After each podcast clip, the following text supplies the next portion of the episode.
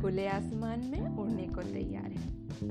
Election time elections आ रहे थे। मानो कॉलेज में हलचल सी मच गई हो। इलेक्शंस फॉर्म लिए जा रहे थे। फॉर्म्स भरे जा रहे थे। सीनियर्स जूनियर्स को मना रहे थे। उनको जिताने की रिक्वेस्ट कर रहे थे। भूमि के लिए ये सब पहली बार था। उसे बहुत अच्छा लग रहा था। भूमि का बैच फ्रेशर्स था। सो उन्हें सब कोई पूछ रहा था।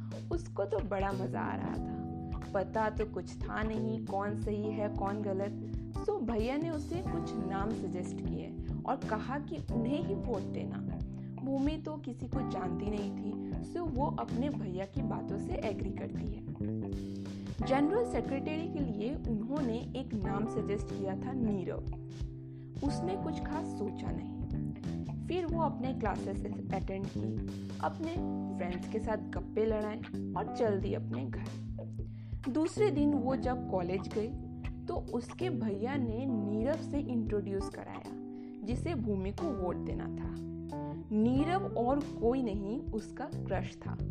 ये को इंसिडेंस देख के भूमि शॉक वो तो बस उसे देखती ही जा रही थी, लेकिन बात करने का मौका उसे नहीं मिला। फिर वो पीहू और बाकी दोस्तों को बताती है कि कैसे वो अपने क्रश से मिली। तब उसकी एक दोस्त नीति बोली, अरे, सुन, मेरा बॉयफ्रेंड और तुम्हारा क्रश एक ही क्लास के हैं। मैं तुम लोग का बात कराती हूँ। भूमि के तो मन में लड्डू फूट रहे थे। दूसरे दिन नीति के बॉयफ्रेंड ने नीरव से भूमि को मिलवाया। उसको कुछ समझ नहीं आ रहा था वो क्या बात करे।